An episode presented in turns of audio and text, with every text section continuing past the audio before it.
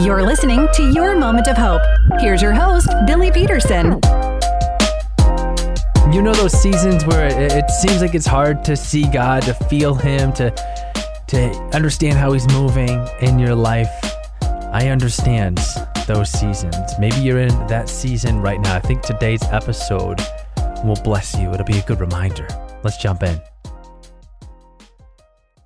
Sometimes it's hard to see God working in the middle of your story. You want to trust His heart, but you can't seem to trace His hand.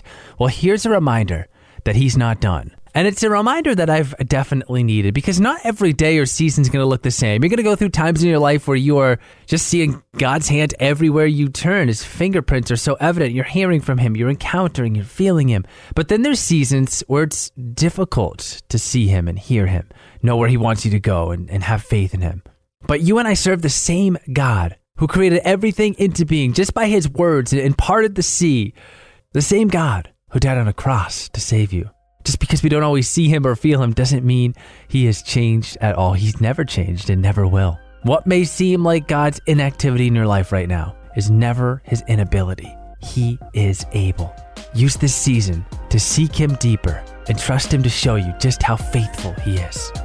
I just want to say a huge thank you for giving of your time to listen to the Your Moment of Hope podcast, to engage with the show. If you ever want to reach out, you have a topic you want covered, please do not hesitate. You can email contacts at the q997.com and we'll explore that topic that's on your heart.